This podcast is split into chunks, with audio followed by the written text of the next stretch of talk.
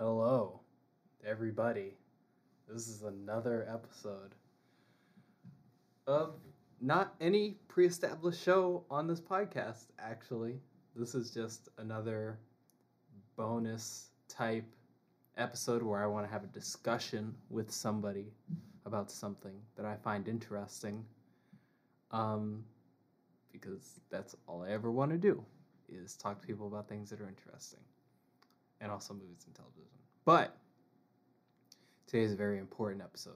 We've brought back a long on hiatus guest, somebody who's been on this podcast. Aren't I technically an employee that just doesn't do their work? Yeah, yeah. Not a part of this business, actually, and I don't do anything. You don't do anything that's whack. You are the only I other used to. employee besides me. You know, life hits you hard. School hits you hard. Well, you're gonna start doing work. School slaps you in the face with reality. Anyway, um, we're here to talk about something that's very interesting. Oh, by the way, it's Lily. For any of you who didn't know, You didn't even introduce me. I forgot because you said, "Aren't I an employee?" This is somebody who hasn't been on the podcast since the early days. I Since don't think. I 2000. don't. No, no, no. I don't think you've been on the podcast since we did our Endgame review. When the heck was that? You mean you and Nasreen When was that? when we were in Dagon Marshalls Oh, last Christmas? last Christmas? oh, wait. When, Endgame was this May. when I remember wearing coats. Never. What the heck? I remember wearing a coat. Maybe you were. Maybe it was cold in May. I don't know, but I do remember that. That's crazy. Yeah, so that's the last episode Lily's been on. Uh, so it's good to have you back. Yeah, but uh, I don't know. Be back. I've been in the same place. You're the one who moved. Yeah, that's that's also true. Um, and I guess with that, you can introduce our topic today, which you guys already know what it is because it's a Dagon title. okay, so our topic. I'm a little flustered. Our topic today is Christianity. Um, any specific part of Christianity? It's more like this is just a discussion on how views of ours have changed and what like I guess we find interesting where we are in our journey, things that we think about, things we think about the church, things we think about just I guess it in general. Just I don't know, just having a discussion about with somebody else, I guess, about religion as a whole, really, and what that kind of means to us and whether or not what are the pitfalls of it, things we think are good, things we think aren't good, you know, all the things. Just discussion. okay. Okay. So you, I don't think I was close enough to the mic. No, you're way far away from the mic. Oh, here I am. Okay, here I am. Um, So I guess I'll start asking you because I feel like your journey questions. I has been a can't lot more substantial than mine it's been really different. in terms of finding. I know you're not there fully yet, but figuring out what where you are in terms Mhm. of your faith and things you believe and stuff like that. hmm And I guess you have kind of a, a unique perspective because of where you stand in terms. what the heck is wrong with you? We about to get kicked out. What about what- what? I'm joking. In where you stand in terms of sexuality and stuff like that, and what that has to do with your faith, because historically the church isn't necessarily kind to people who don't fall in the straight cis kind of um, thingamabob. You know what I'm saying? So I guess it would just be interesting to hear your thoughts on that. So I guess I'll ask you some questions. yeah, I don't know how to Yeah. free talk it. Free talking. Ask me some questions. I'm ready. So recently you've gone to a new church. yes, this is true. So I just want to ask you what that kind of transition is like, because we've been going to the same church for a very, very long time, I know. and I moved, and then I don't even have a church right now, and you've gone to a completely new church. Yes. Uh, even though, and you're still here. yes. So tell tell us a little bit about that. We should have uh, Monica on the podcast. Side note, just a little note. we should. We- I wanna I wanna have her on the podcast talk about something. We're gonna have to do it in the summer, or we could, say, or we could just say when we go there. When we go there for the movie, we could probably just say, and no, and we're recording a podcast right now. Or wouldn't it be cool since I have my mic and my own software? No. what I mean, since I have my mic and my own software, the same mic and software, but it's similar to this, that I record that, like you can break whatever. I Well- can just pull out my phone and take a voice memo. That's what I've done on the last three episodes of Couple Critique because we haven't been able to you do have the have, have our setup. well, I could interview her if like you wanted to do it earlier. Okay, That's I see, I'm see, I see. Oh, Since I have my computer and that, my software That could be interesting. and my mic, I can interview her, and you can send what questions you want. okay, cool. We'll figure we'll figure it out. anyway, your journey with the church. Yeah. new church. That's crazy. That is. Wow, nothing's been said. We've already gotten to the that's crazy. no, it's a it's a difference. It's an extreme difference. Um, let me just give you a little bit of a backstory about how I changed this new church. I did a paper It all started when I was born. in my freshman year of college. I did a research paper on churches, specifically, um, predominantly African American churches and predominantly white churches, and how their sort of views of spirituality are different, uh, what historical factors made their views different, um, and how some things have changed about those different types of churches, but how they're still um, wholly segregated um, with outside factors and maybe some internal factors. That was the whole topic of that paper. what are some of the findings of your paper? Because that's interesting. I completely forgot that you wrote this paper. you know, I I haven't looked at it in two years, and I cannot find my online copy, so I'm gonna have to ask um, someone that I gave it to back so I can read it. Because I I literally I wish I was looking for it this whole like last two weeks, and I cannot find a trace of it. So. And I, that, I got an A too. I got an A, so that was a good paper. I just do not remember where where what where it is. But um, I had already been going to this predominantly black or predominantly sort of mixed race church, which is the one I've been going to since I was six years old. But I needed a church that was predominantly white, but didn't really want to jump into a situation where I was arriving at someone's church with like a clipboard and a pencil, and it was this predominantly white church, and I'm just coming in and no one knows who I am. So I'd asked, um, I was actually talking to Monica Romick, who is a person, was a high school Drops their first and last name. Oh, who was a high school bi- Bible teacher, almost a biology, wow, high school Bible teacher, and uh, mentioned that I needed to find a second church for my research, and she suggested her own. So I went to that church and I did all my research, um, and I just I don't know how to say I don't know I just kept coming back. I did it for initial research, and then I came back two more times to sort of finalize my um, research and to do a little bit more observing but then I got really sort of interested in their church and how they did things because it was so different from what my church had been doing all these years. So I just decided to eventually in the summer of this of this year, I just decided to go to their church um, full time, full time, and just declare that my my new church instead. Um, I don't know. Things are very different because I'm pretty sure that my church, my previous church, sort of follows. It wasn't very controversial, not necessarily in a bad way. Not necessarily meaning that they were, oh, they've got to say that they hate something or they, they want to burn something down. But they just seem very, Like um, middle of the road, not taking any yeah. stances on things Like you- like you never really knew what they believed.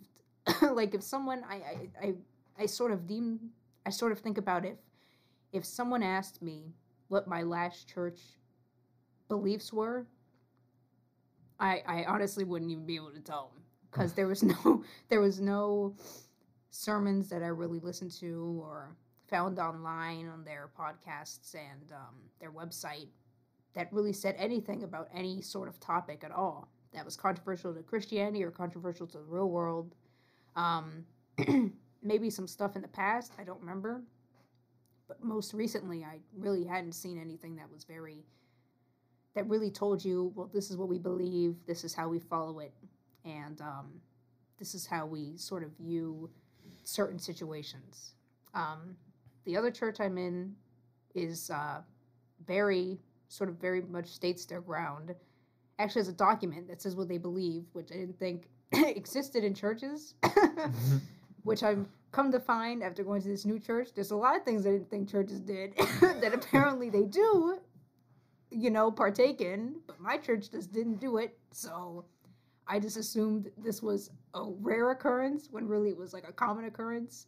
And the church I was going to sort of went the rare route.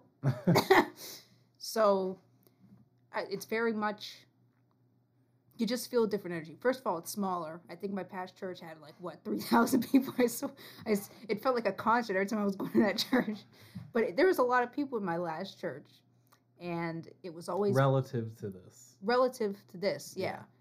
yeah. It it was like, you know, a lot of people coming in, a lot of people coming out. Um, a lot of people came for the sermons. The the uh, room was larger, way larger, and it was a larger building as well. This church is more and that church was deemed it was called international it was like an international type of church so it wasn't really deemed in one area. It wasn't really deemed in one particular area. It was targeting anyone that wanted to come. So there are people from milford milford? Milford. I think they're milton? People from like milton boston um, you know andover it, people from basically all over Massachusetts, sometimes people in New Hampshire. So they're reaching this wide range of people. Um, and the one I go to now is just very community based. So it's targeting people in Westford, but they're not excluding people that come from other places because I live somewhere that's not Westford.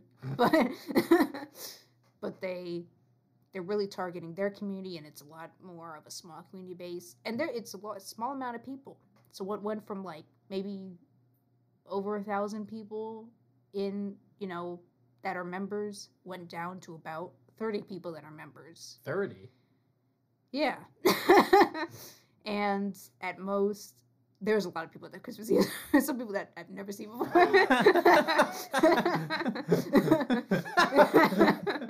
I think an average, you know, an average people that come is like 45, 50.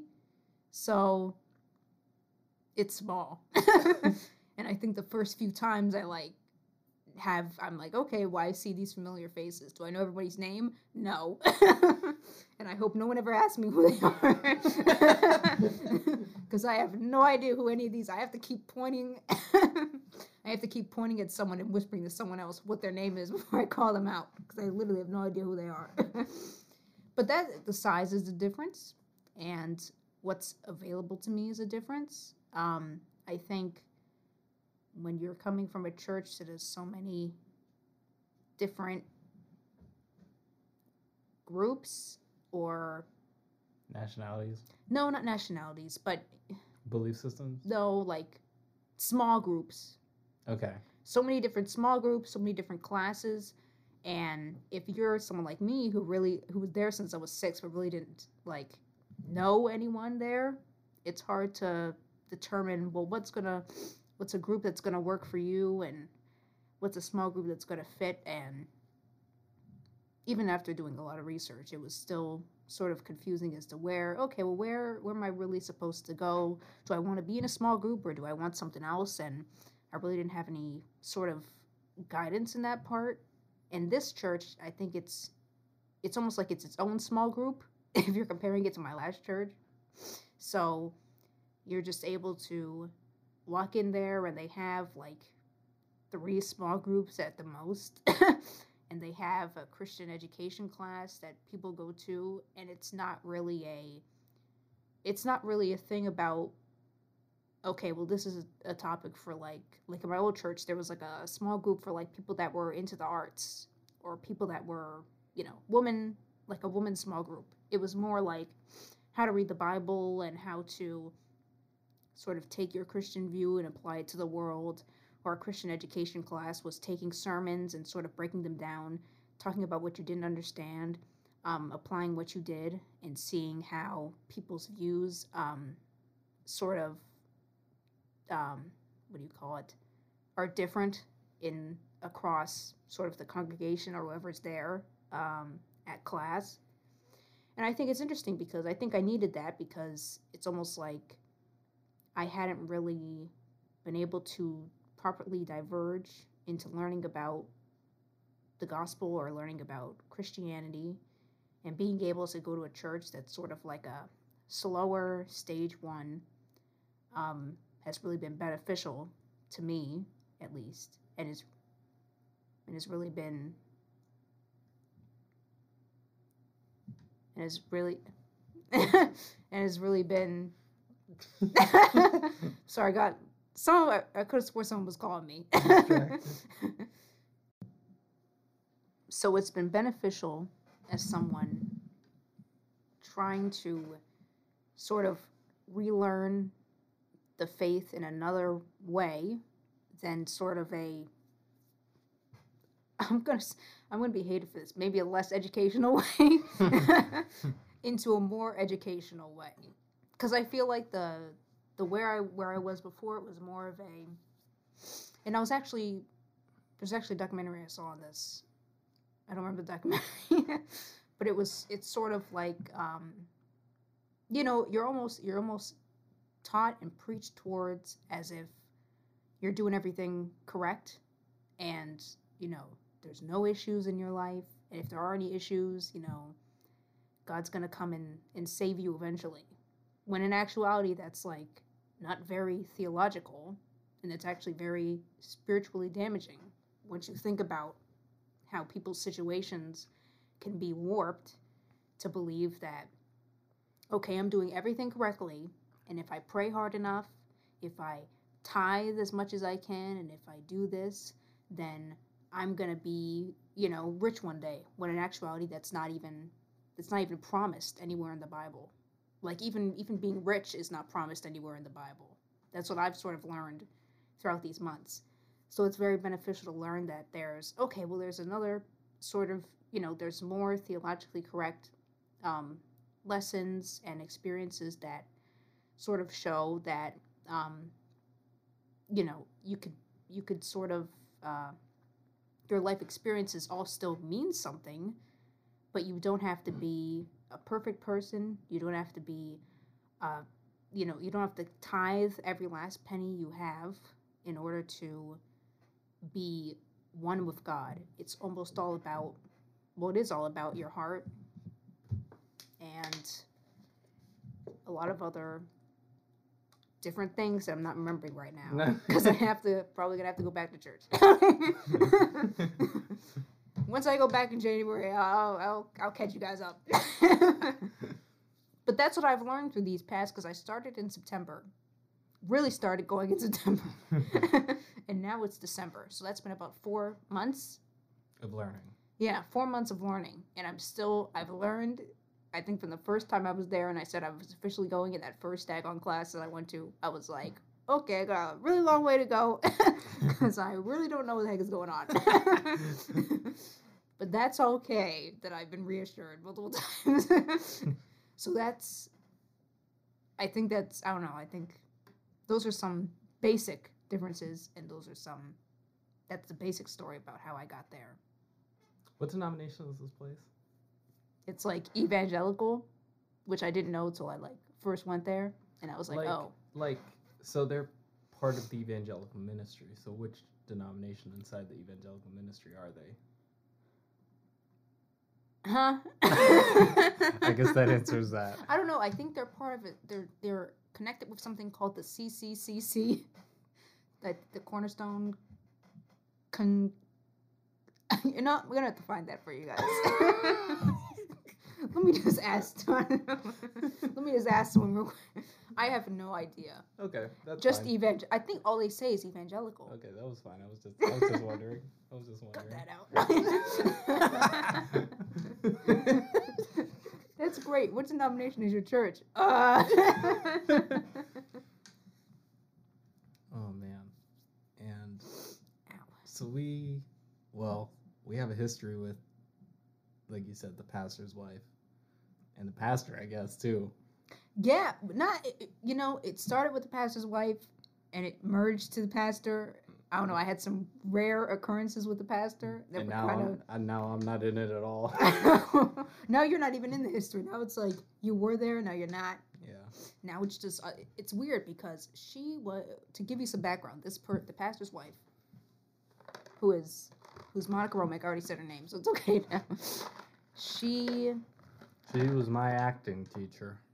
Yeah, and then you guys became friends. Good. You, you Yeah. guys, yeah, you guys became sort of like well, you you talked to each other after high school still, so you still had a relationship with her after high school, and I was I was nowhere in the picture, like I was just like your your sister. and Yeah. that's basically all she knew me as, and um, even in New Testament, I, I took I took one course with her. I took New Testament, um, with her my senior year of high school, and I got to know her a little bit more, but I still I really didn't have a connection with her. I just saw her as a teacher, and that was basically it. Then we went on the New York trip. Uh, I went we went on a senior trip to New York City, and I, I, don't know. I got to sit down and talk with her. I really liked. Um, I don't know. I really liked some of her takes on certain things. I don't remember exactly, but I remember you know liking conversation, talking to her. And then I think the next time I'd contacted her was through was the paper, and then I just really started to get to know her because I had to interview her for part of my paper, and her takes on um, the segregation of the of churches. You know, not really an intended segregation now, but was intended segregation back then. And I really, I don't know. We just started talking more, and then we became sort of, um, I don't know. We just started talking more, and we started having more of a connection. And then it was all four of us, and then you moved away. Yeah, and then I, and I, and I was like, I'm going to California. now it's just us three. Now it's just me, her, and her husband, who's the pastor of the church. And I just started getting to know him in these four months, really, just through going to the church and taking the classes. And he made me read a ton of books that are on my shelf right there that are probably going to collapse my shelf one day if he keeps throwing me these books. but um that's how I got to know him. So that's how that whole relationship I guess started with them. And now I don't even know I don't even know what we are. We're just I just go to their church. go to their church and say hi and that's it. so, what is some ways you've changed in terms of how you've thought about your faith? And even some things maybe you, that changed that. Sorry, I got a whopper in my mouth. Maybe you should chew and swallow it. and then ask me. Sounds like you have marbles in your mouth. You have changed even in terms of how you've thought about like even God and stuff like that. I think in this past year or two, eh, in this past year, I I've changed a lot. I think my beliefs before were very much they were very unmature faith in the sense of I sort of grew up believing and sometimes being taught that it's all by the rules. So it's all law. It's all you do this right, you do this right, you do this right, then you go to heaven. Or you um you know, you tithe and do whatever and then you go to heaven or if you feel a certain way, like you feel something, like you feel a, a burning towards the Lord or something, it's it's all you know, it all it all helps you in the long run. But I think in these past or this this past year, it's it's proven to be definitely not that's not the correct path. It's actually a very damaging path, especially if you're someone who's different. I think for I think for me in particular, it's changed a lot because I'm actually, you know, I'm gay, I'm a gay person, and my whole perspective on God before was just to, you know, you don't do that, you don't think about that, you sort of put that away and you do the best you can and obey all this all the rules and then that's it you go to heaven. And that's you know i think sort of living it and then experience it through other people who aren't who aren't gay but have gone through entirely different paths that i've sort of read about or i've talked to in my new congregation. You know doing stuff by the rules is not always or the perceived rules you know is not always the correct thing. It's almost like in if you're in a relationship with someone, you don't want it to be where you're always obeying that person and you're not really thinking for yourself.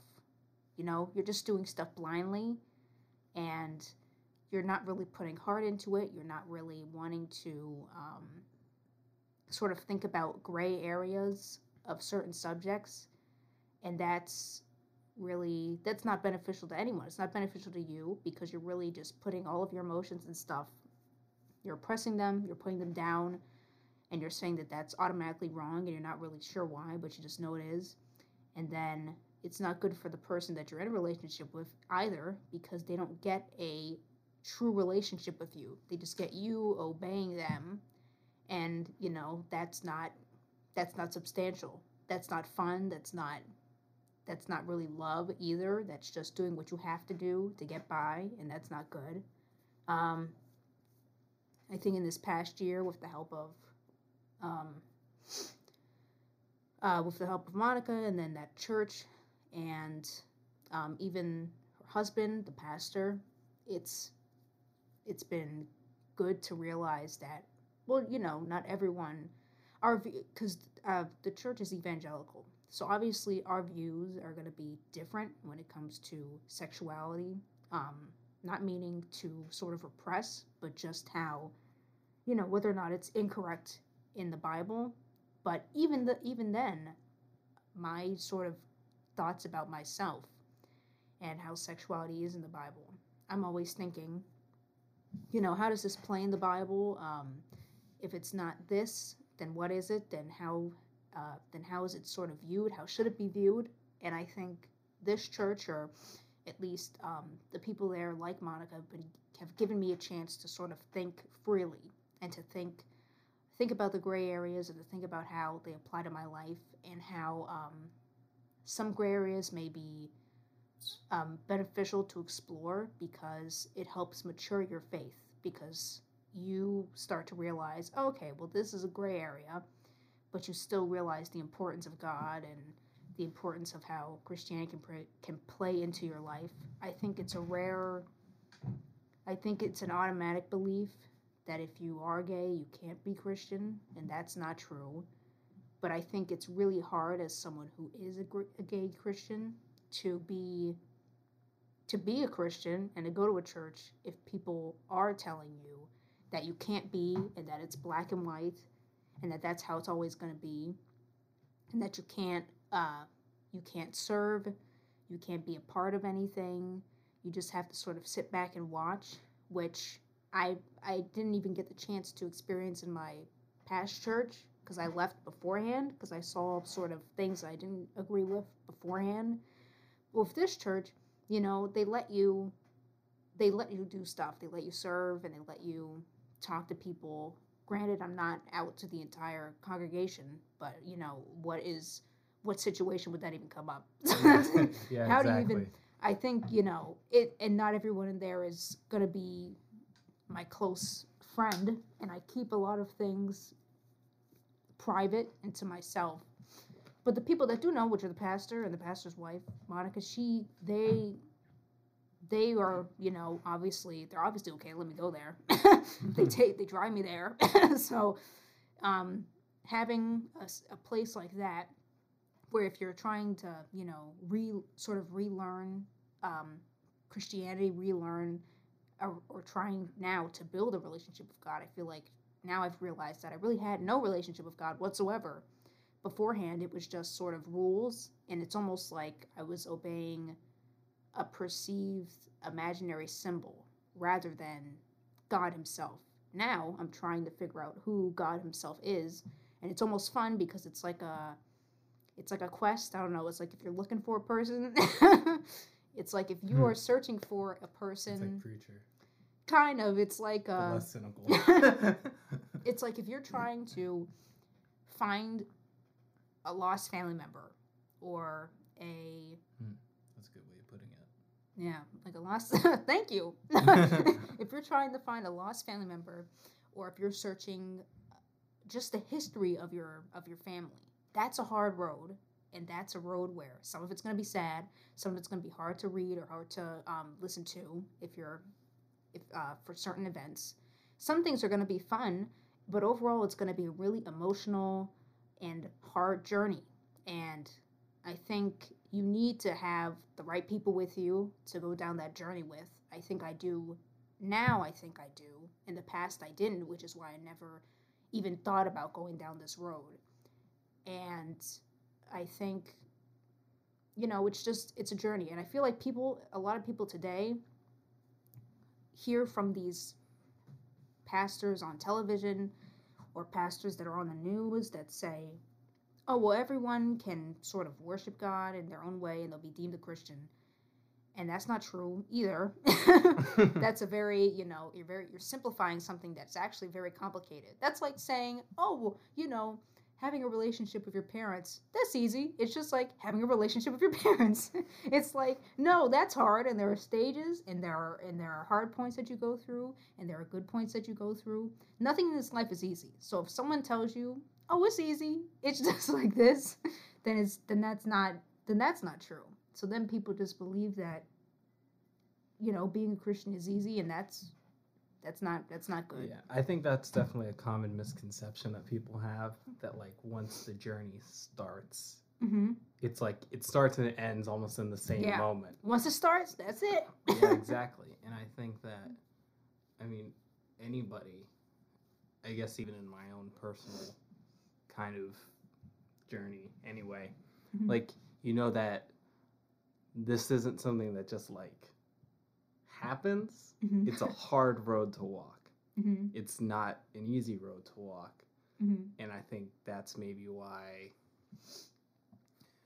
in some ways, people's perception of what the church is is Mhm. even weird Mhm. and skewed and has a lot of like cynical cynicism.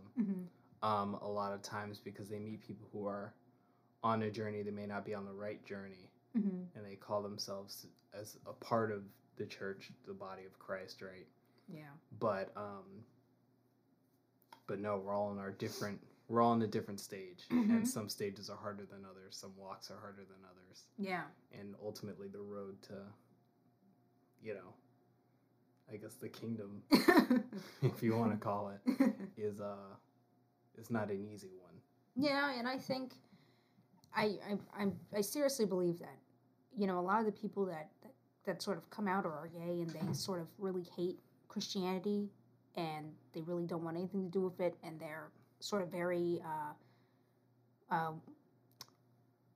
uh, they're very sort of like touchy about the subject.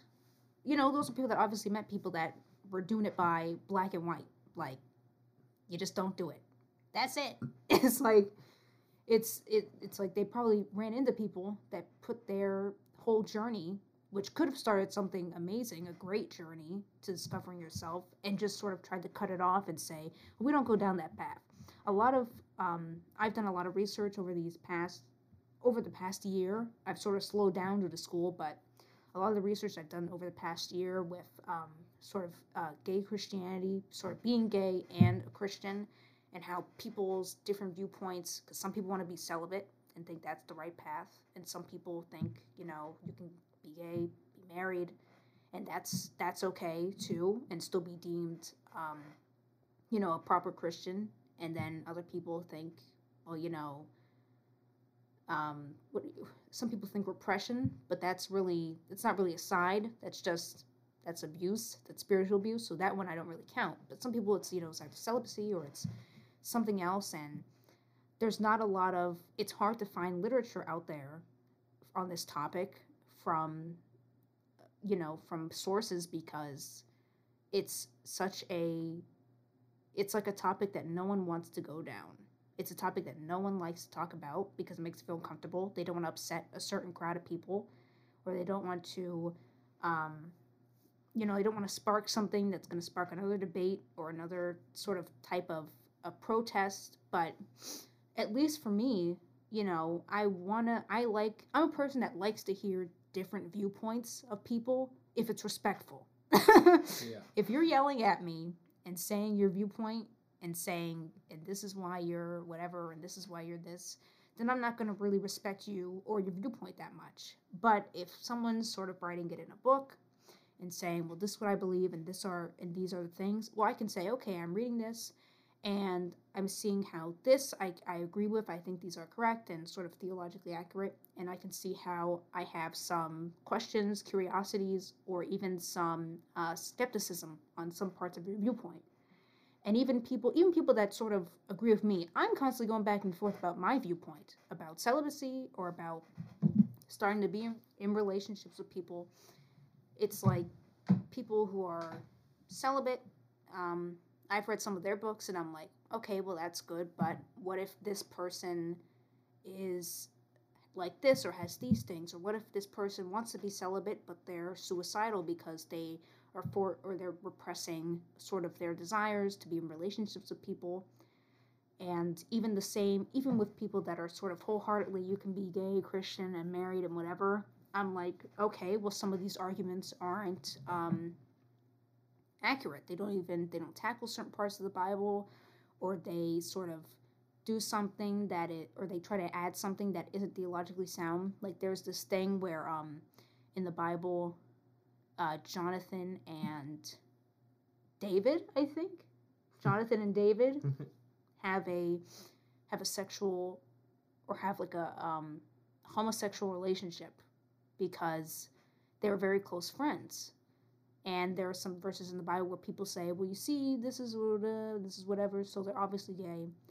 And I disagree with that because a lot of times we like to put Western influence on an Eastern book, and the Bible is an Eastern book, and Eastern sort of theology and times back then are different, and people had really close relationships with you know uh, someone of the same sex, but it was a friendship.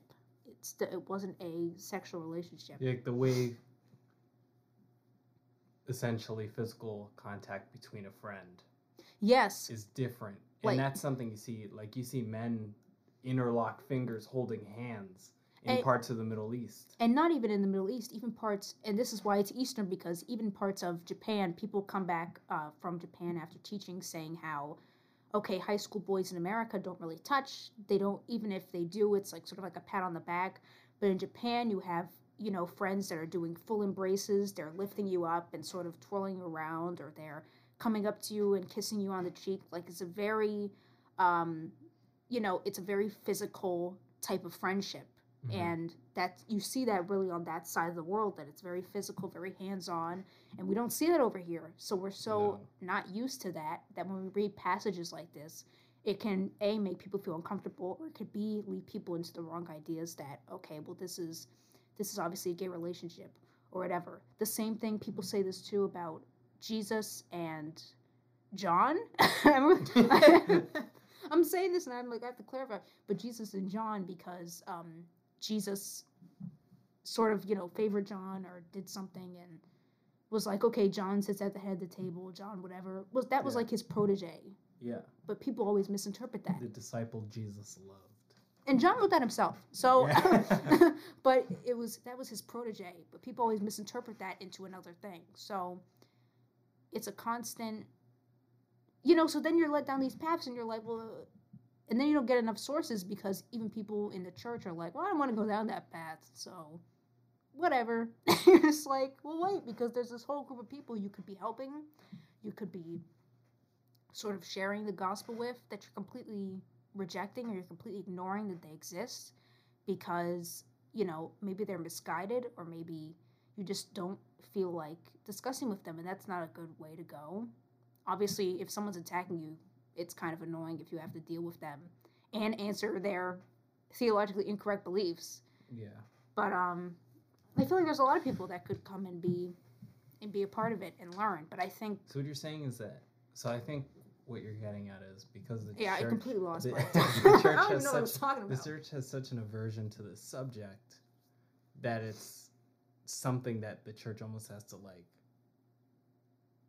take a lot more time to look at because there's so because there's such there's it's either like one view Mhm, it's either like one extreme view or another extreme view for the most part mhm. and then all the stuff in the middle kind of gets lost because there Mhm. isn't a lot of people saying stuff that comes in the middle Yeah, and the people and the people that are Christian that do talk about it, like um, ah, dang it, I forget his name, but there's a there's a Christian author that's very well renowned. I like his stuff. I really like his books, but when sort of talked about um, when he was talking with his topic with um, there's this some there's this person called Matthew Vines, and he's done this whole organization.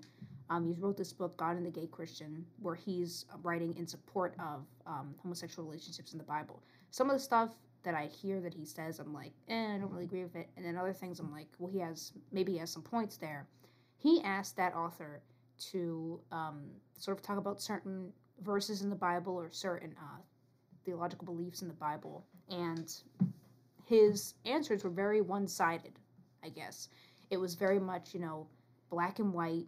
Um, it's just wrong. Nothing in here is correct, and Matthew Vines was sort of disappointed because, you know, he was expecting a discussion of, okay, this is incorrect, but maybe this could be taken this way. It, it seemed very, nope, it's just wrong. And I found this too when looking up sort of people, other um, theologians or other maybe pastors of churches or organizations saying this. It's just the same thing. It's like they always start with, well, it's obviously wrong. But it's like, well, why is it obviously wrong? Why is it obviously incorrect? No one really wants to jump into the.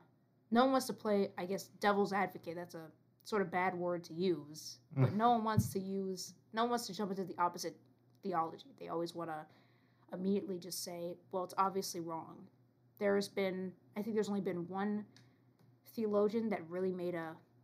I've heard has been has made a really good book I think his name is Brownson. I have a list. I have a list of his book. Hold on a second, because he wrote a book that she's I on wanted to she- buy. she's on her phone right now looking, looking for it Because I I wrote it. Let me see. Um. Oh, okay. Yes, by Jim Brownson. I think he's a theologian. He's either a theologian or a pastor. I forget. But he wrote a.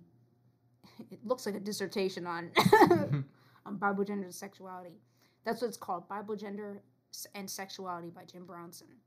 And he's really the only he's really the only book that um and he doesn't I don't even think he really believes or really sides with it, but he sort of argues um that perspective. So I haven't read the book yet, so do not quote me on that. but but um I think he's one of the few people that's really delved deep. It's a very confusing topic for for most, or a very uncomfortable topic for most. So you you know, I don't know. That's all I have to say about that. um in your c- where are you at right now in terms of your stance on that topic specifically personally for you not what are what are what are things that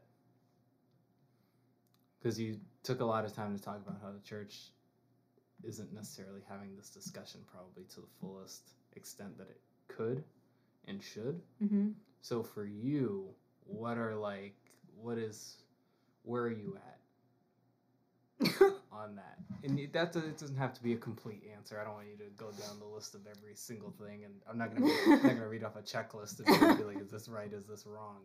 But I guess in general, or as much as you think you have know now, where are you? I I don't I definitely have not decided on a particular thing, but I think right now, just because of all I've had to do throughout this whole year, it feels like I I think it's um I'm starting to just lean more towards well, you know, I can have relationships with with both genders or both sexes, whatever the heck you want to say, and be fine. As long as that person is Christian and sort of doesn't have a crazy faith, doesn't have some sort of crazy theology, I think I can be okay. Mm-hmm. But I also, you know, I always, I always think of I always think of celibacy, and it's funny because I always, when I think of my future, I always think of myself with just a son and nobody else. Maybe that's just me being uh, introverted. But I always think, you know, it'd be nice to have a kid and a community, but not really a a spouse. Not really a specific a specific spouse. But if I could have a strong, I think in my life, if I could have a strong community and a child that I'm able to sort of care and love correctly and able to sort of teach them to grow up sort of loving everyone regardless, then I think that's a pretty okay place for me. That's where I am right now. I really have. If anyone asks me, "Oh, what's your?" Nope, I have no idea, sir. I, I'm I'm still trying to figure out how. I'm still I, I'm still trying to you know, figure out the Bible. Mm-hmm. and trying to remember all the books of the Bible. Realize we have a Second Kings. That's interesting. but um, to do that, I think, I think that's where I'm at right now. But I'm definitely leaning more towards. Let me just, you know, relationships are are fun as well. I think I think if I I think I've said this multiple times to people, what I've said, you know, I, I'm not really looking for anyone. But if someone came along, like someone asked me on a date or something, I would say no, go away. As long as they're okay, I would be like, I'd be like, sure, why not? But I also don't tie dates to anything. Like I'm not getting married to you after, after the first date, so that's where I'm sort of at. If I'm kind of shortening it down, that's that's all I'm. That's all I believe. Just backs away out of the mic. um, Walks out the door. Walks out the door. in term, so a lot of I guess what comes up with this stuff is also political beliefs, right? hmm I think by and large the church is mainly conservative. hmm Uh, not making a, jo- value judgment on conservatism, hmm but I think as far as anybody who lives in the world that we live in today knows that uh, as time goes on, people's beliefs become more and more progressive and liberal. Um, hmm in terms of historically, anyway, hmm that is happening. And um, especially, it's a very interesting time right now in our country because there is a big uh, divisiveness happening with uh, with the left and the right. And I guess my question for you is, hmm where do you kind of find yourself on that spectrum, and what do you think about politics and how that kind of relates to the church? I don't really think about politics. they make me anxious. I don't. You know, I'm not. I'm not very liberal. to be completely honest, Really? a lot of my views are not very liberal because, at least not you know the liberal that is on the news. Because if you even some things with the LGBTQ community, I'm like, this is just crap. like, what even? What am I even reading? Like, I don't even understand it. But um, there there are some I don't I don't wholeheartedly agree with everything in the Mhm. LGBTQ community or the liberal community. Really, I don't. You know, a lot of things. I find a lot of sort of faulty things in liberal theology. Um, you know, everyone's very quick to jump on a bandwagon, yeah. so I don't really. I don't really associate myself with them because I really don't, and and half the stuff like I, I kind of like agree, but they they don't go to the depths of what you know you want, or some of it's very uneducated. You know, if they're like, for example, they'll be against Christianity, but they'll be for um, Like, Islamic faith Yeah. or for the Buddhist faith, and they don't really understand what those really en- entail, unless they're like Buddhist, like truly Buddhist or Islam themselves. But let's face it, if you're Islam That's- or Buddhist, that's one you're of- not there. that's that's one of the interesting ones, uh, especially with Islam, because Yeah. Islam is notoriously conservative. yeah, very. so like ridic- like in some places they throw people off a roof for Yeah. having uh or even just a little low key, like having their woman um, cover their heads yeah exactly for uh, for um, for, con- for being conservative. Yeah. Is that what it's for? It's for it's for out of respect for your husbands. You don't want anybody else to even see you. Okay, because I didn't know. I was always confused as whether it was um, respect for your husbands or if it was similar to the Jewish faith, where it was like always something under you. Dressing modestly. No, no, well, no, because it's you know in the Jewish faith they always wear the yarmulke. No, To- because I'm not Jewish. But continue. Well, in the Jewish faith they always wear the yarmulke because it's it's almost like even if you're outside, something's always over you to remind you that God is always above you. Oh, okay. I like see. I that's see. the I always thought it was either that or if it was the conservative like it was just conservative dress for women. That's what I was always confused of. But, you know, it's weird because liberals support that and there's probably some things that liberals wouldn't be supportive of in the Islamic faith regarding how they view women and what Yeah. their sort of rights are and what they're allowed to do, but they make excuses for for for um, being in support of that, but not for Christianity. And I'm pretty sure, you know, if this liberal movement was happening in an Islamist country, they'd probably be for is they'd probably be against Islam and for Christianity. So I think it's just because everyone that's sort of in that liberal movement grew up predominantly around Christianity, and everyone in America, you know, it's deemed like that's our national religion, Christianity. Then that's something that they can Rebel against. yeah, rebel against and have it be a difference. Because if everyone's rebelling against Islam, everyone would probably be like, well, I'm for you too. Like, no, they want to be separate. Exactly. And it, part of that has to do with post 9 11 politics and how the media kind of painted this picture of Islam hmm after 9 11, which obviously was very damaging to the image of Islam Yeah. in America. And not to make a value judgment on Islam, I guess that's for another time. Mhm. Where I don't know, I can discuss. You could with some- bring I can. I can. I'll bring on a, a Islam, another guest. an Islam person. I don't know any, but I can bring one on. I'll bring on. I'll bring on some sort of person who's uh, Muslim, I guess. I don't know, and then we can have a debate about whether or not. Anyway, that's besides the point. The point is, uh-huh.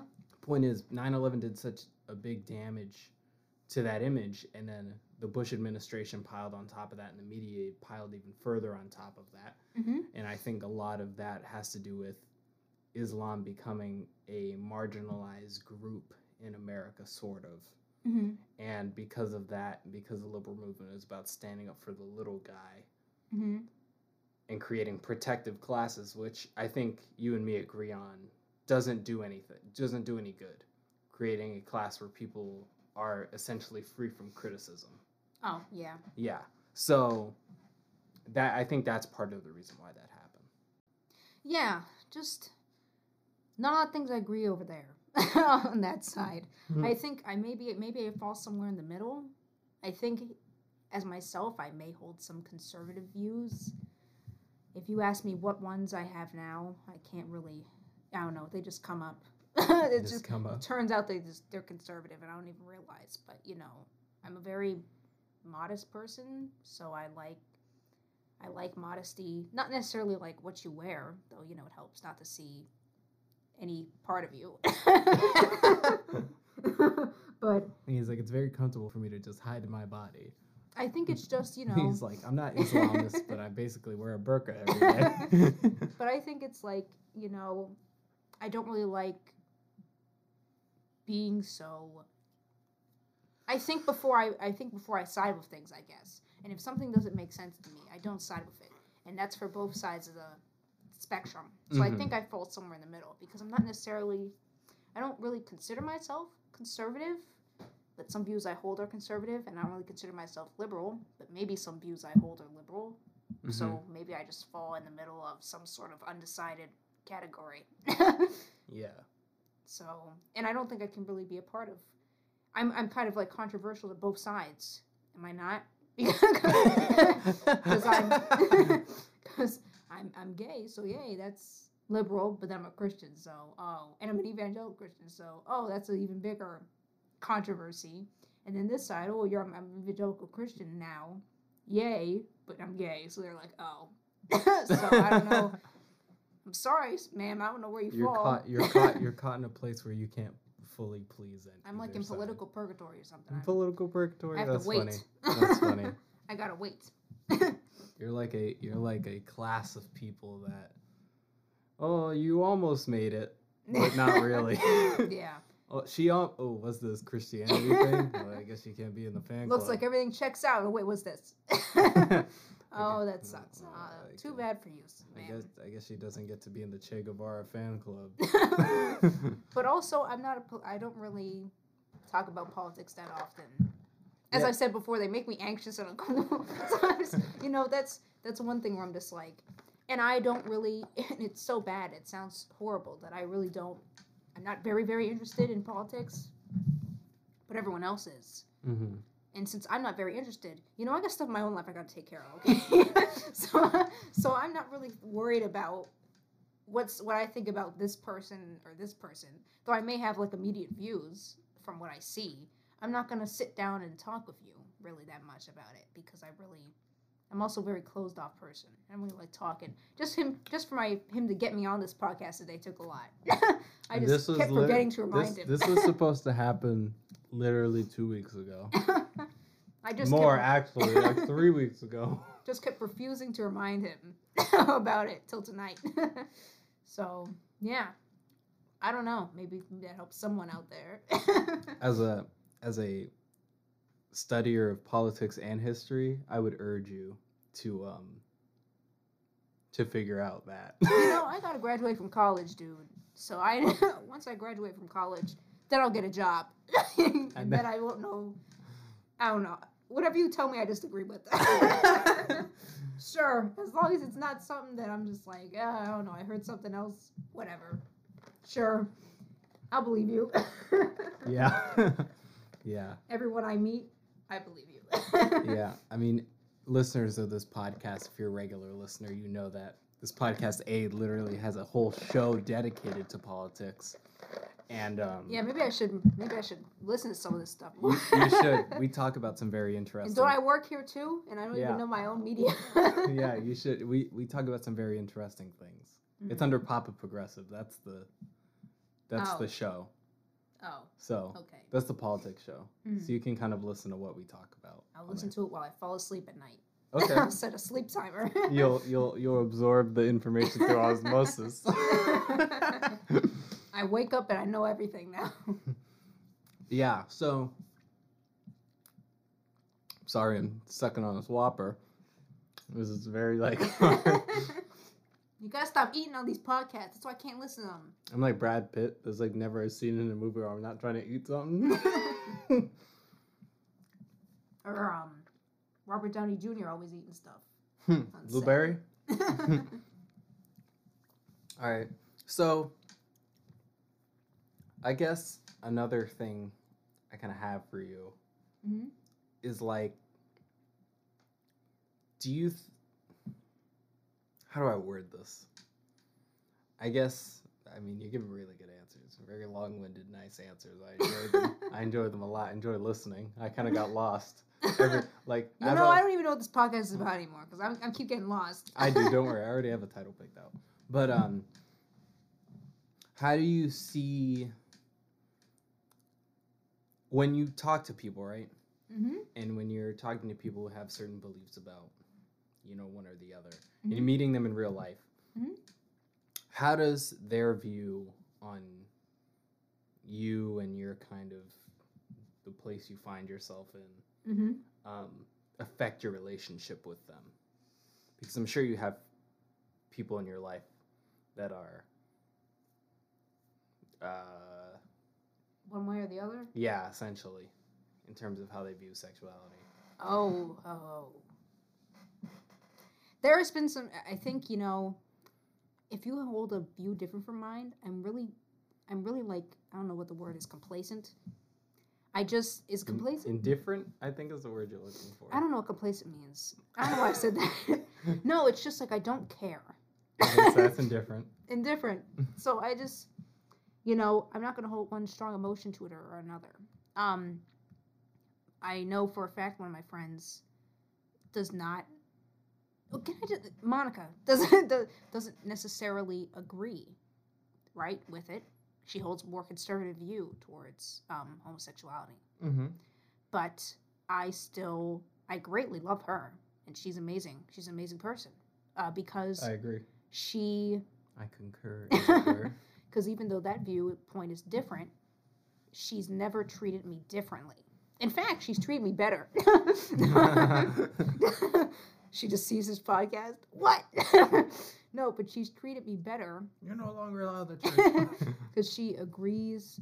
She respects my. Um, I think one thing she told me was that she she wholeheartedly respects that through all of this, I've still tried to maintain a relationship with with God, which is a hard thing for a lot of people to do, for Yeah. like everyone to do. yeah. So she really hasn't treated me differently, and she's really sort of opened up to me more and talk to me about certain things and is able to sort of give a lending ear, even when certain things didn't sound correct. She may like lead me towards maybe more correct theology if something was too out of whack. But um, for the most part, she's just been a great lending ear and has never looked at me in shame or has looked at me in someone who uh, really doesn't know anything about Christianity or is sort of in um, unintelligent on the matter. She's really treated me as an equal, basically, which we are. Rea- really, we are. But um, there was another person I told, and that was a different thing because when I told that person, it was a completely different response because they acted like they would treat me the same right? Like, okay, it's it's fine, it's normal. But then I would be talking to them and they would start saying more Christian vocabulary or they would start uh, throwing uh, sort of proper book references at me that were maybe more Christian or overall it felt like I was being um, like if like it? you were trying to. That's it's almost like if they were subtly trying to recondition you away from what yeah you had told them they're trying to about yourself. Yeah, so they're trying to recondition me basically back into some sort of ultra conservative whatever. And I think, you know, and it's always a red flag when someone says, you know, I had a gay friend once. and and people always tell you You know, but you know what? The red flag isn't the saying you had a gay friend; it's the once at the end. maybe Used that is in the past. yeah in the past I used to. and that's what they said in the past It's only ever one. Uh-huh. And the thing is is that if you ask well do you still talk to them? We lost touch. But it's it's the you know it felt like it was i was being reconditioned. It felt like even though i was saying things like oh you know i'm going to a new church by this person. They're really cool whatever they never believed me. Or it felt like they never really believed me. They never really um, so it's almost like even though this was happening, which I think, which you and I agree on that this isn't necessarily a thing that you control. Yeah no You're feeling. Um, it's like, it's almost like, so this is something you can't control, which some people disagree with us on. Um, which is incorrect He's like speaking from personal experience. everyone will tell you um, essentially, what you're saying, it what I, I totally got flustered because we just did that. what comes down to it is what how you react to it so what you're saying is essentially like. Hold on, I totally got lost. I got Take hold- your time. I gotta read. I gotta read. Get my train of thought. This is something you can't. let me just check my phone here something you can't control necessarily. But it seems like you still pursuing God wasn't enough. Yes, it was like, uh, let me just scoot up here. it was as if, you know, it was as if pursuing God made it worse. Because now I was putting myself in even grayer of an area. You Yeah. see, it would have been way easier for someone to say, it would have been way easier for me to say, okay, well, I'm coming out and I'm leaving the church and I don't believe in God anymore. So- triple whammy for you. so that's it. That gives people a good black and white of okay, well she's going to hell because it's because it's now it's okay. You're this, and even if it's even if someone says, oh, I'm being spiteful or whatever because you're this, I can say, well, they don't even believe in God. So now I can put them in that subject of they're not being saved. They're not they're not being they're not going to be redeemed basically. But if I'm saying, okay, I'm coming out and now I have an even stronger feeling towards developing a relationship with God, that throws people off. That completely throws people off. People have gotten flustered when I've told them that because they're like, "What?" Because they're because you're taught your whole life, and a lot of Christians are that that is impossible. You cannot do that. so when someone's coming up and saying that, they're like, "Well, how should I react? Should I believe that they're a real Christian, or should I not?" Actually, this this discussion came up, and I mean, just sort of getting rid of that person. You know the whole story about that person, but um, in my new church, I have a Christian education class, and this topic came up of, you know, it, it the pastor asked a different question, but it just wrapped itself around that for some, someone was feeling the spirit that day, and just decided that they wanted to talk about it. But it turned into, you know, everyone was talking about how, well, someone who's gay, you know, you know, I've tried to tell them, you know, they got to come to the Lord. They can't be, they got to be Christians. They got to do whatever. And they had not, that was like the second time I'd been there. No one still knows yet, but um, that was the second time I'd been there. And I was sitting there, you know, the pastor knows. The pastor was looking at me like, should I stop it?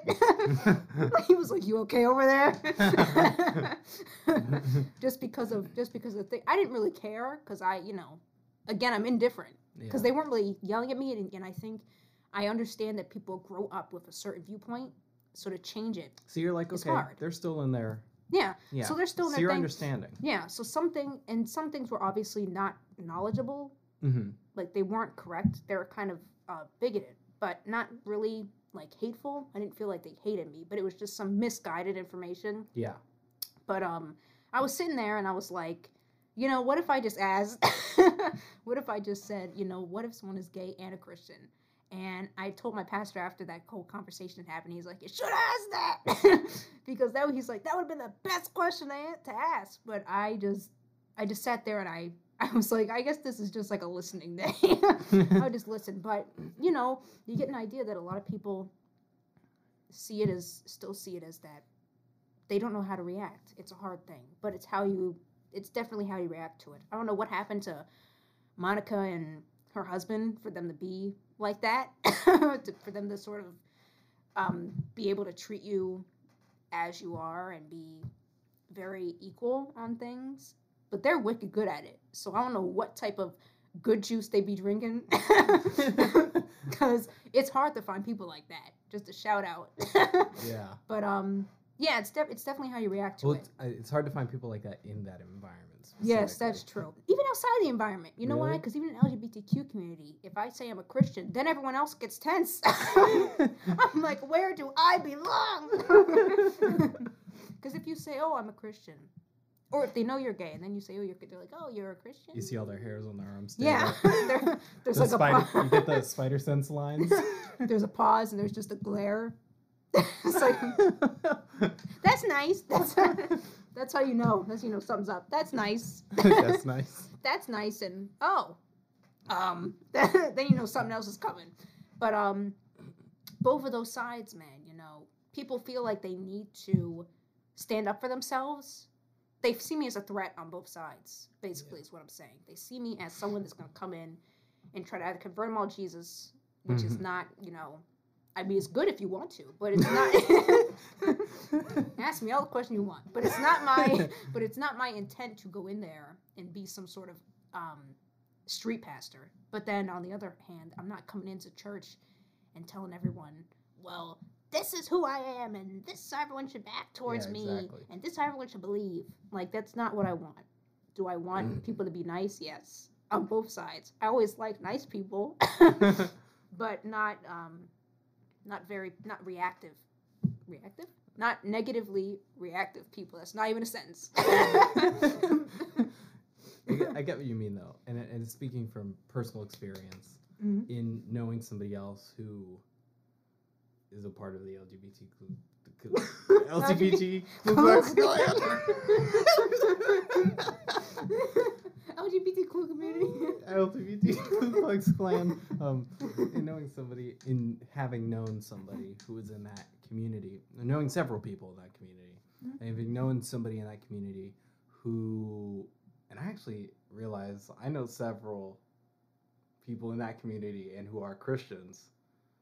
Weirdly enough, you Um, know, it's almost like when you buy a car, and it's one type of car, and then you start seeing, seeing everyone with that type of car. Then you're like, dang, when did everyone get a Honda Civic? Like, yeah, so it's like in knowing, uh, having known somebody who was in that who's in that community, Mhm. and then had a bad experience with the church, Mhm, and then me being their friend, mhm. and even going further than that, and then them knowing I was Christian, understanding how that really, it, it, it I could see how their perception of what that was made the relationship between me and that person very tense, Mhm, and I don't know, it was just a very weird thing, mhm. and you should have just mentioned me. That would have cleared it right up. well, this was before that. Oh, and I felt super alienated about it, and I was like, "Dang!" I felt like told I'm since not even in contact with this person anymore. Oh. but it was like, but it was such a doesn't like, matter, does it? I'm kidding. it was it was one of the first moments where like I found Mhm, that type of person, mhm. I would say, who is on the side where, in your position, but on the opposite side spiritually. Mhm. So, yeah, I don't know. I, I, that's this is just me using a personal anecdote. And I think it's weird because the way we grew up, I don't know what happened to us, but the way, but the, but it's like we both grew up with this, or at least me. You can tell me if, if this is for you too. But we both grew up with this sort of mindset where I don't. It's like I'm not gonna really judge you for what you are or are doing because I don't know. For my life, I've come in contact with so many different people, people that I'm related to, people that I'm not. That when someone says something that someone else may be like, "Oh my gosh, they're doing this," then I'm just like, "Yeah, so what?" like I got three people down the street that are doing that every. I waved at them every morning. Mm-hmm. you see people I get on the bus with. That's that's a real test of whether or not you're gonna judge somebody. Mm-hmm. Some crazy crack guy that gets on the bus. are you gonna judge them? Probably, but Yeah, I think definitely. I I understand, and it's not it's not like we don't fall into the judge, right? yeah, well, we just- all we all do. There's just- I I think I miss I think I misstated that, but obviously everyone's gonna judge somebody. but on I still judge people. on the far and wide, I think we do our best not to Mhm. kind of derive a qual uh, like a, a value judgment on a person Yeah, because of you know maybe what they, do- believe or what they're do or whatever Mhm. like that. Like I understand that people have struggles, and Yeah. it's just like you said. Like we grew up having known a lot of different people on a lot of different walks of life, hmm and I think that was very important. Especially and like we switched schools, hmm and we had a whole new environment that we had to adjust to, and then since going to college and stuff, we met even more new people. yeah, And I think definitely in terms of how I guess I've grown in that, it's definitely been like, oh yeah, you're just all people. Like, I don't know, like you knew the people I hung out with in high school. We're not the most looked up to people at the high school yeah. by the establishment of the high Still school. Still not, but No, but it's like even then I still Mhm. keep in contact with people like Vinny. Uh you just gonna name drop, bro? well no one knows his last name. Oh. and and and you know there's there's people that it's like yeah you're just you're on a different path and i Mhm. understand that but i'm not going to judge you on that because i want to know you as a person yeah. it's like martin luther And- king said hmm judge a person by the co- not by the color of their skin but the content of their character you almost messed that up. i said don't judge a person by the content of their character but the color of their skin but I think, you know, and it's almost weird that I I think I think definitely growing up I was a very like judgy person and I was also like a very repressed person. So I was very, you know, judgmental towards people, even though I didn't really say it.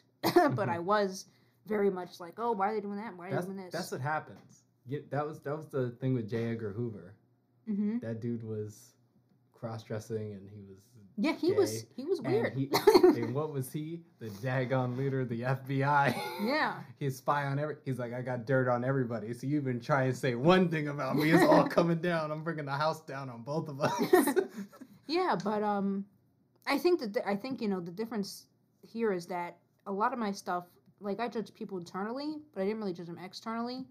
I would just be, you know, I was just a very shy kid in general. It probably would have been a different story if I was like an extroverted person. But um I was a very judgy person, so but I was also very repressed and very hurt and very confused. So I just thought, you know, if I see all the faults in everyone else, I don't see the faults in me. But that's and that's you see that story with like a bunch of people. Yeah. Not even just gay people, like people that are alcoholics. Mhm. They point out other people's they say other people are alcoholics and they're not, but you know, this person is or even people that are very even people that are racist, people that Mhm. are obviously homophobic or whatever that are that are gay themselves or whatever. So this happens on all different types of ends, but I think once you get to um, once you get to sort of accepting yourself and realizing, and a lot of your friends that you had growing up, I really did like. Like I really did like and like respect them, and th- thought they were very cool, and wanted to hang out with them, and saw them as like sort of real people, unlike some certain people in our high school that seemed like I don't know, was like Barbie.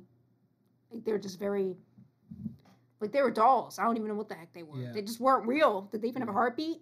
yeah, and you knowing me, you know that I was like you obviously could observe like I hung out with like virtually everybody yeah. that was there. I didn't really like limit myself to a group because Yeah. I, I just wanted to know everybody and then And I figure out who they all were. And I don't think either of us did really. I think people tried to drag me into their groups, but I didn't really. I always jumped around with who I was talking to, but I was open to talking to anyone Yeah. really and i think i even some of my friends now that are from high school they're very very spiteful um because they were in a group that wasn't very well perceived or they were you know they're sort of well perceived by administration but not well perceived by the student body Mhm. whether because they were sort of not very they were introverted or they were had differing viewpoints or something but those they're very they kind of i can feel the hate not the i can feel sort of the pain that they have Yeah. when they talk about high school. And i'm sort of like you know my high school experience was actually not that bad. I think it was i think the only thing that made it bad was that i was very repressed and was afraid of saying things that would sort of get me in trouble or mm-hmm. whatever. But they were really having it hard and were viewed and stuck in the same box. And even though i was put in a box like because i was whatever there were so many other people that didn't put me in that box that i had sort of an out but they Yeah. never had an out they were just always this one person and perceived that way and people either don't want to talk to them or they saw them as uncool or didn't invite them places and it's just Yeah. i can feel how much pain that can bring to someone and how now when they look back at high school they hate it or they are completely trying to re um, invent themselves or rediscover themselves. And i had a friend who told me who was shy all of high school who i swear to god said three words from like whenever i first met him to, to when he graduated had said that you know a lot of people thought he was a shy person put him in that category of being shy didn't like it when he was loud so he just stayed shy. And now he hates that because he's has a hard time making friends and he really wants to discover his extroverted side which he had when he was a child but he didn't have sort of growing up because it was almost like beaten out of him i guess. So you see people like that and you're like wow that's a lot of pain that someone holds. And he's very and he's someone that i never thought would be spiteful towards his high school but he's really spiteful and hateful um, towards his high school and feels a lot of pain. So Yeah. I I and in knowing some of the people in that group personally mhm, and having had friendships with some of them, I also think I think this does go both ways though. yeah in a sense because i think part of it was them not doing the necessarily the footwork at Yeah. points to get to knowing other people and kind of Mhm. even in their own right making value judgments on people before even getting to know them Yeah, and I think even in that, I think in that group too, it's so, and it's funny because peop cliques. This is why I always hate cliques.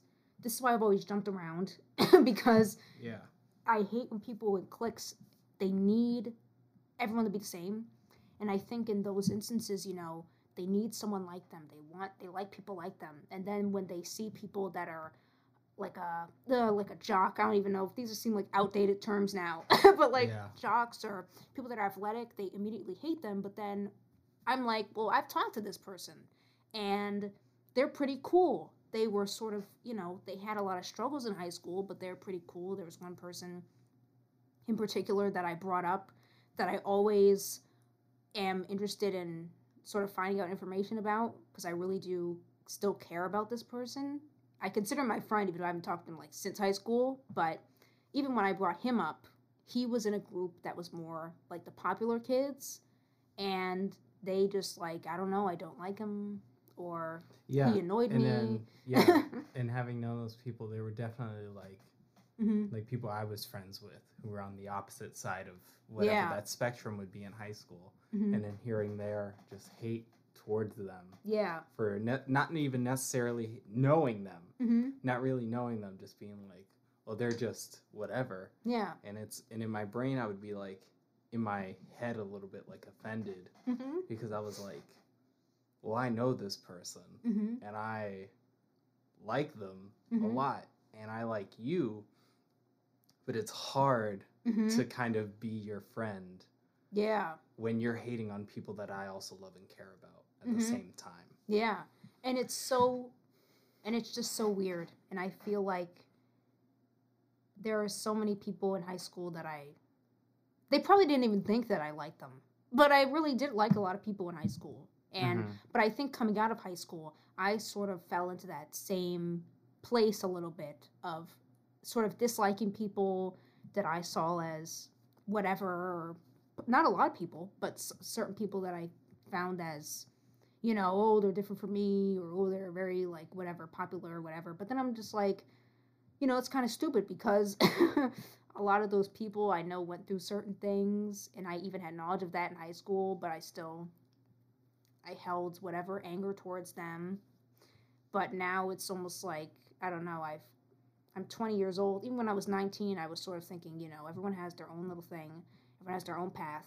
And it's kind of ridiculous to be putting people into these boxes of just hate and disliking them. And it's almost like it's almost ridiculous if you go to a high school um, reunion or something, and you still hate that jock or you still hate that um, person in high school, like after you haven't talked to them for years, like it's almost ridiculous to keep that hate like, and that grudge. they ain't in your life anymore.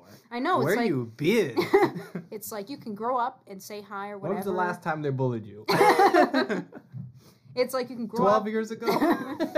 It's like you can grow up and say hi and do whatever. I mean, it's di- even if if that person was like a real jerk, like really beated you every day, bullied you into, you know, psychologically abused you and whatever. Maybe you may not want to talk to them because they may bring like anxiety up. yeah. But um, if they didn't do any of that, like let's say if you you guys just never sat down and had a conversation, then you have no right to go in there and say that you hate them, even even behind their backs. It's not good to say that. So it's just I don't know. It's just interesting. And after being now I'm almost three years out of high school now, which is crazy. But um, just seeing these, observing these differences within my friend groups, um, or at least with that particular friend group, it's just it's insane. It's crazy. I don't know why I keep saying that, but it's just It's, It's- insane. it's interesting. And as someone who's studying psychology, it's really interesting. insane in the membrane. just insane. Here's a question I like to ask people. Uh, okay. what's your well, and I'll relate it specifically to this topic. Okay. What's your favorite faith-based film? The Last Temptation of Christ, Really? hands down, Really? hands down. You know why? Because I wrote Even a paper more than on it. Silence? Oh, I forgot about that. Even more to silence, and I'll tell you why. I wrote a paper in that in high school, a hundred page paper. It was not 100 pages. Don't be A lying. to me. 50 page. It was 50 pages. It was 50 pages. It was a 50 page paper, I remember. I want to see a document. I don't have a document anymore. Well, you better find it. But it was 50 pages, and I remember it had to be. What'd you write it in Google Drive? it was a 50. Go look it up. It was a 50. Can I do that? Because maybe I'll find my other paper that way. yeah, Lily, you go to dag on Google Docs and Even you. after I deleted it? oh. Yeah, that's what I'm saying. Never mind. It was a that. 50 he shot himself in the foot. It was a 50 page paper that I wrote about this movie. I was analyzing it and I was comparing it to, I think it was the seven, what, what the heck was it? Because you told me the topic. what was it? The seven versions of, like, Jesus is fully human, Jesus half human, half man, Jesus. Oh, no, no, it was um Jesus' relationship with the devil in this. Whether or not Jesus was tempted by the devil to. Dang it, what the heck was it? Do you remember? I don't know because the only in relation I heard of it with that was the mystic view of Christianity. Yeah, that. Mystic Christian. But that was one of seven views I remember. Yeah, yeah. and I went through all seven views through this movie about um and sort of analyzed why these were correct, why this wasn't. I was using sources from the movie, uh, clips from the movie to um, supplement my analyzing, and also on like a B track, just trying to tell my Christian thought teacher how good this movie was because he said it was crap, and I was trying to say how good this movie was. So I was sort of like, I was kind of like, sort of crapping on him throughout the whole paper, but like secretly, he probably got the. I, I mean, I got a, I got a ninety nine on that paper. You know how rare he gives ninety nines. I blew off on that paper. I went off on that paper.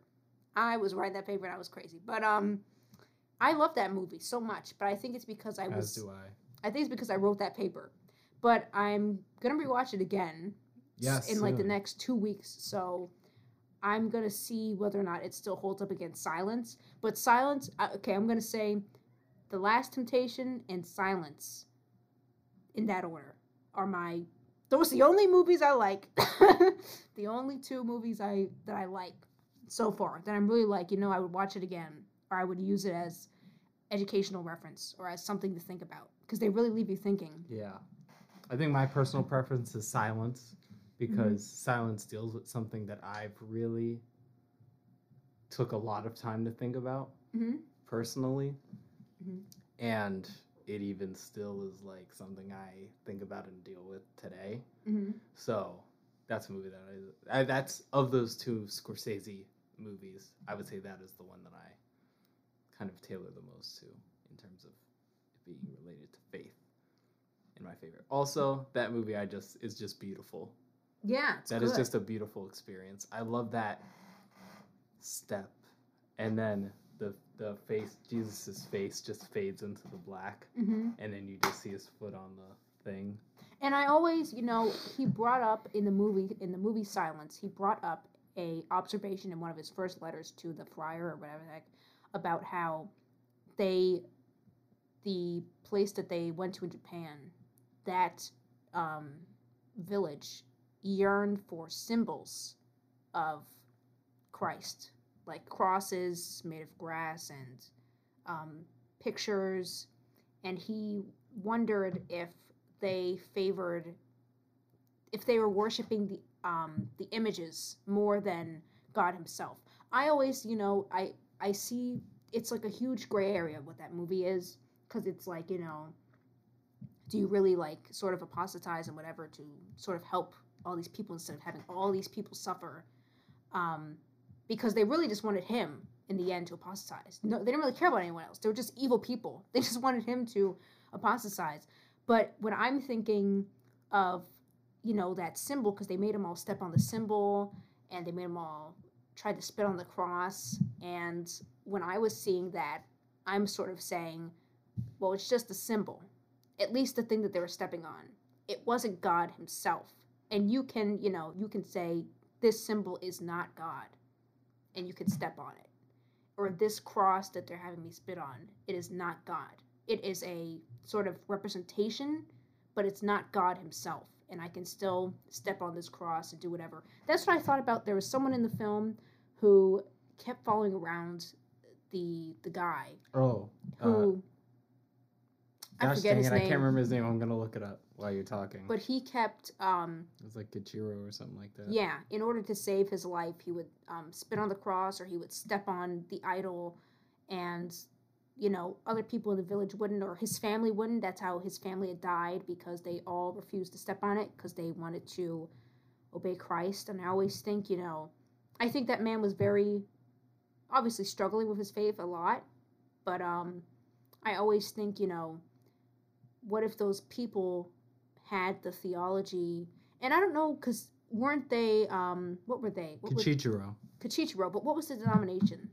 Oh, they were Jesuit priests. Jesuits. So I don't know what how Jesuits view like symbols like that, because some obviously some denominations view symbols more over others, or some parts like Catholics have Well, Jesuits are part of the Catholic. okay, because Catholics have symbols everywhere and crosses and um, statues and pictures. So I wonder if I always just wondered in that movie as going through it if you know anyone ever taught them, or if they really believed that you know you could step on it and it's just it's just a plate of wood with God carved into it. That's not God. Yeah. That's not.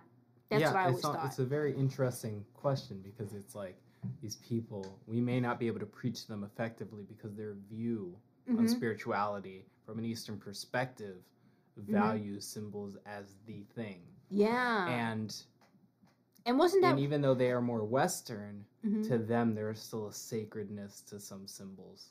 yeah? And that kind of hurts their perspective as well hmm in terms of this situation. And the dude, and I remember the person that was going around making everyone apostatize. What the heck was him? Oh, the Inquisitor? The Yo, That dude Inquisitor. was savage. He was he he was even saying, you know, they don't understand Christianity like you do because of the views and it. They he Japan said, is a swamp yeah, Japan is a where swamp. Like, Christianity can't take root. yeah, like everything dies here. I kind of disagree with that.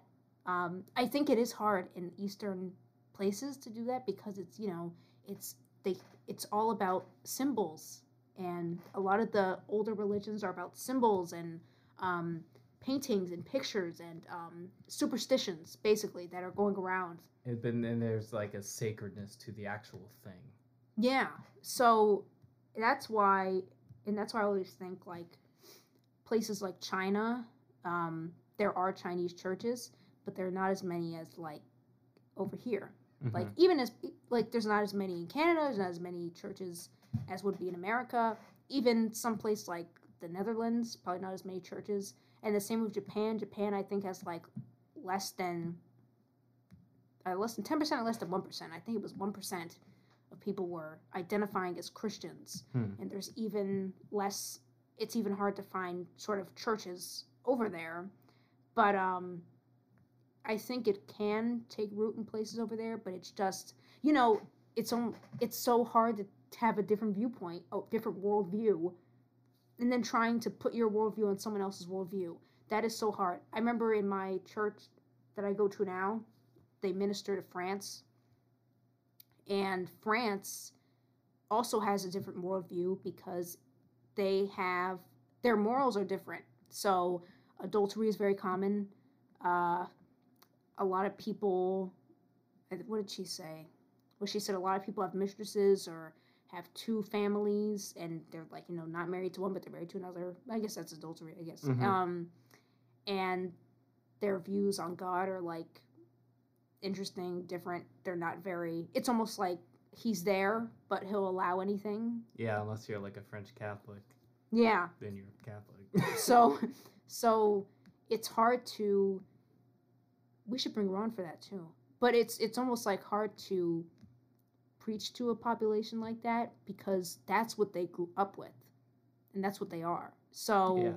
trying to change it, It's like how do you how do you how are you going how do you preach the word and spread the gospel? yeah, and then at the same time change a change fully change cultural norms mm-hmm. at the same time that's the tough part because that's Yeah. something that's instilled generationally. It's like you're coming in there and you're saying it's almost like you're coming in there and they're like we thought everything we thought we were doing was right. You're telling us everything we're doing is wrong. So like should we even listen to you if you're telling us that everything we're doing is wrong? Yeah. It's like people feel like they need to revolt it's and almost it's like not even like a normal thing because it's because it's like for them like they don't like adultery isn't necessarily something that's bad yeah. in their eyes mhm, it's different when like over here we know that cheating's bad yeah whether you're religious or not, cheating's bad. yeah Right? But over there, the cultural norm is that it's it's pretty much okay. and i wonder if that's the, i mean t- just to go on this cheating thing i wonder if that's the same in eastern um in like Asia or something because I remember I watched a show based in Thailand and one of the stories is that a father has his family but then he has his mistress family. And it was like a whole thing about the girl being like this is wrong this is whatever. But then eventually she was just like well my dad i'm the mistress's i'm the daughter of the mistress and he stay, spends time with us. But then he also spends time with his other family. And it's almost like one giant polygamous family. I don't know i don't know how to explain it. But it's it's weird because i'm like that is so in thailand you know they're very conservative with stuff Yeah. so that's a TV 14 show, and I'm like, this is TV PG, but it's rated TV 14 in Thailand. But um, I'm like, this is so weird. So I wonder if that's also held over there. I do not know if there are any Thai listeners out there. If you could tell me, but um, I always found that very interesting. So you know, you're telling someone, okay, this is wrong, this is whatever, and that's just that's just uh, I don't know. It's just it's just difficult. And then if you if you're bringing it home like prisoners in America Oh, I was that like, become I was like the movie Prisoners. no. I was so confused. I was like, you've seen Prisoners? prisoners in America that become Christian, you know, they're sort of told. I mean, they have done, you know, illegal stuff. They're in prison. mm-hmm. But when they come out, the way they hold Christianity is almost the same way as like Eastern like symbols and um there's They like a thousand and one crosses in their house. Yeah, yeah. They almost they they go to like a level of fanaticism. Yeah, and that's where it's like we know that's not very healthy either. No, yeah. There needs to be a balance. Um, I personally do not. Symbols are not my favorite. Symbols for anything, really. I really don't like. I mean, I would. I mean, obviously, you know, cross. I respect that. I would. I would have a cross, like a, maybe a cross necklace or something. But I'm not gonna like. In our town, there's a lot of Spanish people, so you see like all these Jesus candles. like I wouldn't buy a Jesus candle and start lighting them around my house. Mhm. You know what I mean? Yeah. a Saint Mary sick candle and just start lighting it. Mhm. Hold a rosary and well, that's Catholicism, but you know, Mhm. I I wouldn't spend so much time on symbols. I want to spend time on the knowledge that I have, and that you know, a symbol doesn't mean you're s- smarter than someone else that doesn't have a symbol yeah. regarding Christianity. So it's just unimportant to you. Yeah, I guess so. I guess that's just my view. but I don't. Yeah, I guess so. Yeah, I guess so. But you're not gonna knock anybody else for Yeah, I'm not. If someone has a cross, I'm gonna be like, "Why you have a symbol? You- Where the heck is this cross coming from?" No, Yeah. we'll be like, "Okay, they're a Christian. Like I know that." Yeah, I don't know. I just tell people. That's interesting. Um, we this is a pretty long episode. I know. Um, What is it like three hours now? Uh, no, it's, it's like an a- hour and thirty-seven. that's not the longest episode we've done in a very long time, actually. Wow, just getting my therapy out right here. Um, I guess. Do you have any closing thoughts or anything about the faith? About people looking? Any message to people out there who maybe are in the same position as you are, uh, with this, and uh, you know, any advice you maybe want to give somebody out there, or just anything you want to say to the people. I don't know. I think I always think when I'm, because I'm not out to my congregation in full, only the pastor and his wife. So I sometimes think, you know, how great would it be if I could find, if there could be like a theologically sound church that if I say I'm gay or I'm bi, doesn't matter if they are for it or against it, if they can welcome me like wholeheartedly into the congregation. You see, I'm not I'm not fully out, so I don't know how anyone else would react. Yeah. Because I, again, what situation is that? Like, and who and what would I have and what would I have done? Come out in that second lesson when only when people only see me twice, just say, oh, by the way, this is why I'm here. No, no, but um, I think that's a dream that may not happen in this world. May happen in, you know, the next life.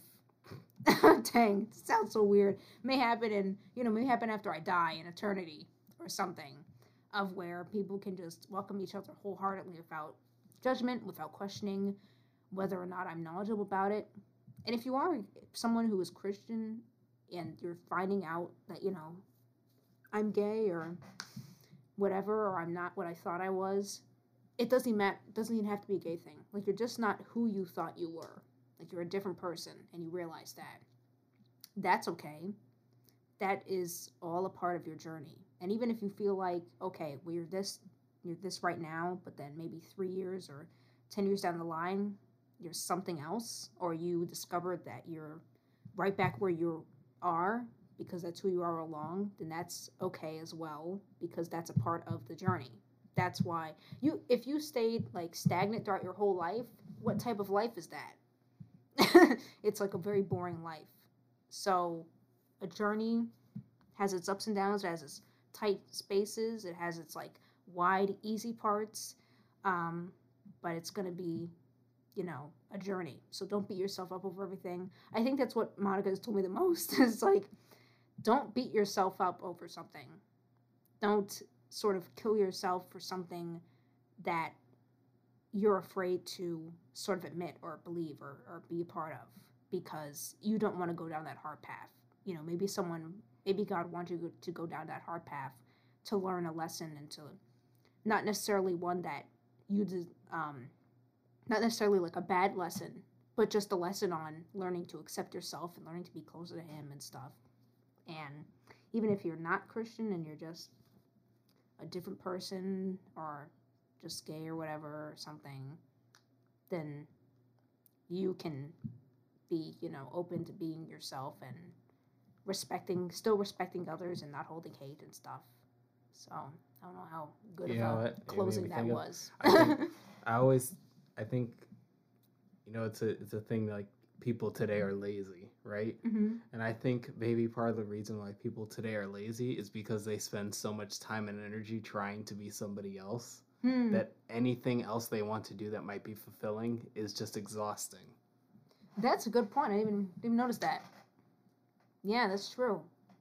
So I know that definitely before in my period of time where I was like I don't even know really I I where I strayed away from being who I was, Mhm. right? Because I think I was who I was for a long time Mhm. and then deviated from that. Uh just in like the weird you always go through the moment of finding yourself and stuff like that. I Mhm. found myself at, the, at my most le- at my least productive Mhm. because I was like, and I'm like, I don't even care. I'm like, who are you? Mhm. I'm like, I'm like, if you have a problem with me, tell me so I can block your number, so I could just not have you in my life anymore. Because if you- if you're not about me, I just don't even want to deal with you. Mm-hmm. What was that thing? What was that tweet? There was a tweet where it was like, in 2020, we're blocking toxic people. Yo, for real. For real. Yeah. Also, just one more thing. Things don't get better in a day. Just gotta say that. You just gotta keep it's gonna suck. You just gotta keep pushing through. That's my that's my lesson of today. It's gonna suck. but you gotta keep pushing through. And then eventually you'll get to a place where it may not be the perfect place, but you can you can at least say, well, I got people that that have my back. And I think I could say now that before it was a place where I've, I was trying to find everything out, but now it's like even you know if I'm changing something, an idea or a thought or a, a view of myself, I have people now that have my back, and I have a place where I can say, okay, I have a community. Find a community, find a place where people have your back in a healthy way, and you can push through these hard times better than what you thought you could. That's all I gotta say. We put my Instagram real quick. Do it. no, I don't want nobody to follow me. Okay. Um, thank you guys very much for listening to this episode. Um, this is an episode. This is something. This is stuff I've wanted to talk about for a very long time on the show. There's a lot of very interesting topics that I wanted to talk a lot about on the show for a long time, Mhm. and it's great, uh, especially because of you, Thank you. to to to have this discussion with Mhm. and uh, yeah, I don't know. I guess just keep looking for things like this will probably pop up in the future a lot more often. Or we can get someone else, like another guest. Yeah, yeah, yeah. Or I can do some stuff and talk to some people here. Yeah, we've definitely we've thought about doing other shows and stuff like that. I don't know. This Mhm. podcast is evolving. I think as you guys have seen, it has Mhm. gone through quite a bit of change this year, going from just one weekly show to like a bunch of shows for a couple months. And then now, you know, it's on a little bit of a weird break type of period where not much is going up. But um but I think ultimately having more qualitative discussions Mhm. about things is you know something I like doing and I really like this podcast. So I don't know if you're just be in it, see see if you guys like it, tell your friends, family. If you have any questions, topic uh, discussion, uh, what would you even suggestions, you can email us at a good death films at gmail.com and you can follow us on instagram at um, hold up let me let me pull it up real quick so i don't mess this up because it's such a dumb instagram name. A underscore good underscore death underscore films. And just co- subscribe to the podcast leave us a review on any of the platforms that you're listening on tell your friends about it. Um, it's nice to get listeners and it's nice to get feedback. So yeah thank you very much for listening and i'll see you guys in the next whatever the episode is. I'm supposed to be having a discussion. The new episode pop up aggressive is coming i promise you. Pop up aggressive number 10 it's happening. We're going to be talking about economic systems capitalism versus socialism versus corporatism versus uh, communism. So look out for that. And uh, i'll see you guys next time. Bye. bye